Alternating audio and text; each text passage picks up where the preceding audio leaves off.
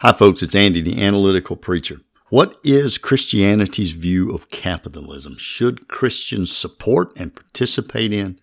Should we be opposed to or work against capitalist economies? The question really comes down to does the private ownership of capital, does the private ownership of property and of different businesses and licenses and things like that, does the making of personal money, does the compounding of personal wealth, do those things push beyond what the teachings of Jesus, if we take them literally, what the teachings of Jesus would allow? Let's talk about some of the pros and cons here as we go. And we're really going to try to look at this from a biblical perspective and a biblical worldview.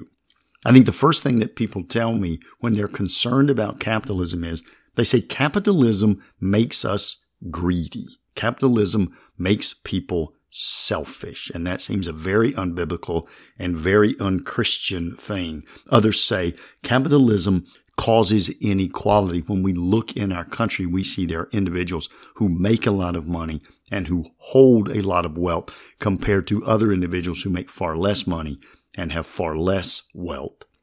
And some folks are really honest with me and they just say, I don't care for capitalists. I don't care for business owners and their type. They just seem to be, again, bad, selfish, greedy, evil, whatever people. And it just seems like we shouldn't be in support of those types of individuals.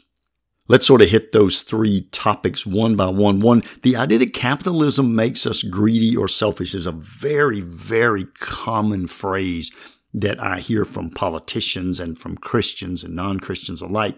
Here's the thing to understand.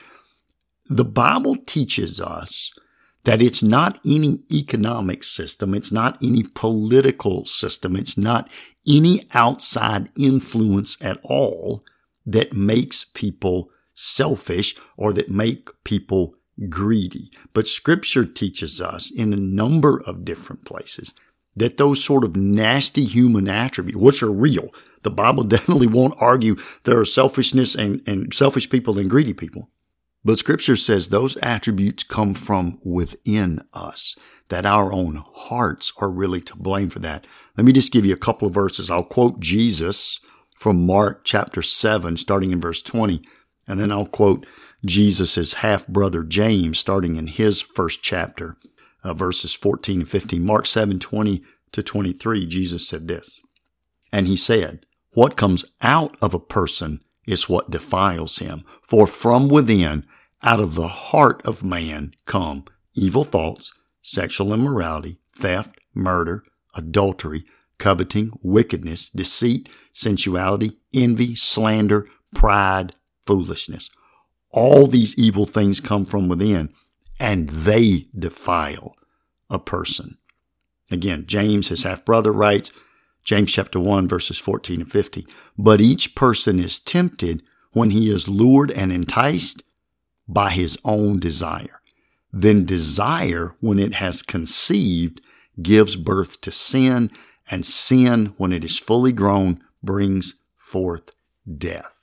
Capitalism, or any other political or economic system, causes us, creates greed and selfishness within us. So the real question is, if it exists in every human heart and we can be tempted by our own internal evil desires to bring our selfishness and greed to fruition, then which system is more likely to entice someone, all of us with our natural inborn greed and selfishness?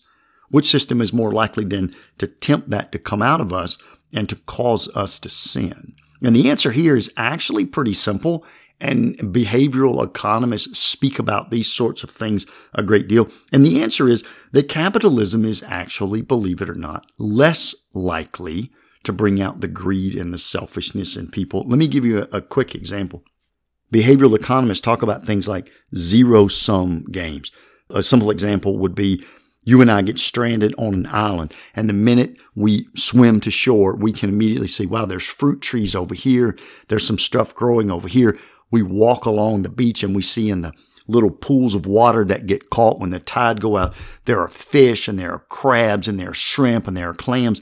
And we think, wow, we're going to be here and the shelter may not be great and we may get rescued soon. We may get rescued in a long time, but at least we're going to eat well because we see an abundant amount of seafood and we see fruit growing everywhere. It's not to say, of course, that we wouldn't be selfish, that we wouldn't get greedy, and I would want the biggest crab leg and you would want the shiniest and freshest looking piece of fruit. But imagine a different scenario where we land on that island and as we swim to shore, we see no seafood. We see no trees. There's one cluster of bananas laying beneath a banana tree with no other fruit on it. And immediately, both of us, the selfish and greediness within us would immediately well up. I can't afford not to selfishly covet and take that fruit because it may be all that there is for me to live on. And in that situation, our natural evil is much more likely to come out when there's a zero sum game, no matter how much we work or how much we do. No matter how much the tide goes in and out or the rains fall and the sun comes up, there's always just going to be that one batch of bananas for us to share in hopes that somebody rescues us before the last banana is gone. If I gain something, then you lose it because there's only so many bananas. Versus if I gain some shrimp or some crab, you don't necessarily lose. You can just walk down to the next little tidal pool that got caught up when the surf went out and you can grab your own crab and your own shrimp to eat for that night. So it, we tend to be less greedy and selfish in societies where there is more as opposed to where there are less. Economic historians will tell us that absolutely without question, capitalism is the system that has proven to provide more and to provide more faster. The two most ready examples that you hear from economists are if you look at East Germany versus West Germany back in the day before the fall of the Berlin Wall, East Germany was a communist system with communal ownership of property, business, etc. And West Germany was a capitalist, modern capitalist economy and society. And we saw West Germany far outpace East Germany in terms of lack of poverty and in terms of income and things like that. Today, we still see it. North Korea is a communist society where the government owns all means of production, etc. South Korea has slowly become over the years very much a democratic and capitalist society. And we see marked differences in the rate of production of goods and services and the income of the people and the lessening of poverty in South Korea versus North Korea. So there's actually very little doubt that capitalism and, and even its opponents say this, Capitalism will provide you with faster growth. It will provide you with a greater breadth of good and services. Again, some people are afraid as that happens, it makes us more greedy and more selfish. But the actual fact is it does not. It tends to lessen some of our natural evil desires as opposed to enticing them or promoting them.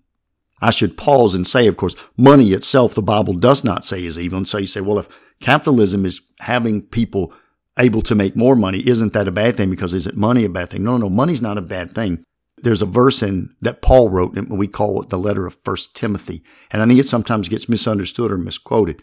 First Timothy chapter six, verse ten says this: "For the love of money is a root of all kinds of evils. It is through this craving that some have wandered away from their faith and pierced themselves with many pains." Money is not evil. Money is not the root of evil, but the love of money is a root of all kinds of evil. So of course, as a Christian, we would say we need to be careful that we don't love our money more than we love God. We're told we can't serve God and serve money. We can serve God and have money. We can serve God and use money, but we can't serve God and serve money. The Bible would tell us. It's also important to say for the point number two, capitalism does not quote unquote cause inequality. And we know this because we've seen inequality in every society down through history and in every society across the spectrum today. Inequality essentially comes because of those evil desires that are in men's hearts. And one system is not necessarily better or worse at causing it or allowing it to exist than the other. But if anything, again, in today's societies, we see in some non-capitalist societies, in communist societies, in places like Cuba, the inequality is much more stark than it is in America. There is an incredibly small fraction of individuals there which dominate almost the entire wealth of the entire island. And then there are those who just live in abject poverty, who literally live in tin shacks with dirt floors, while others live in palaces with marble floors. There is inequality in America. There is no doubt. And a lot of Christians have taken it on themselves to try to work to lessen the inequality in our country, to help those who are down to rise up. But the poverty level in America compared to the poverty level in places like Cuba or Haiti or North Korea, it's just night and day. There's much less inequality actually in a capitalist system. Again, simply because there's just more to go around than there are in other types of systems. But this is where I think the rubber really hits the road for a lot of Christians. I know so many Christians and they're just good, honest people. And they're, they're just sort of turned off by competition and I got to be better than you and I want to store up more stuff and have more toys than you. And it's really just the more the Holy Spirit works on their heart and the more they walk with Christ through life, they just become less aggressive and more loving. They become less covetous and they become more giving. And it's a beautiful, wonderful thing. And I think so then we see these Christians, they begin to say, maybe I should be opposed to capitalism because it just seems like it has some bad qualities. And here's what I want to do. We have to warn ourselves. I don't want to be opposed to my enemies more than I want to be in favor of my friends. And that's a lesson that the Bible teaches us. I talked to a Christian person, said they had seen a program on TV called the Shark Tank. And they said they were really turned off that there were these entrepreneurs multimillionaires, billionaires who sit there and they compete to work with or buy these other people's businesses. And the people are trying to negotiate with the sharks to get absolutely as much money as they can. And the sharks are saying things like, where are you producing this? You don't want to produce that in that area because the wages are too high. Take it over to this area where we can pay the workers less and we can keep more profit for ourselves. And they said they were just utterly turned off by that show, by those entrepreneurs, and by the whole capitalist idea that that show presented. But I said this to them. Imagine you've got a nephew or a niece and they're very, very sick. And there's a person and you know this person and you don't like them because they're greedy and they're arrogant and they try to build up the most toys for themselves and they're always bragging about themselves. But you find out that that person is the one medical professional.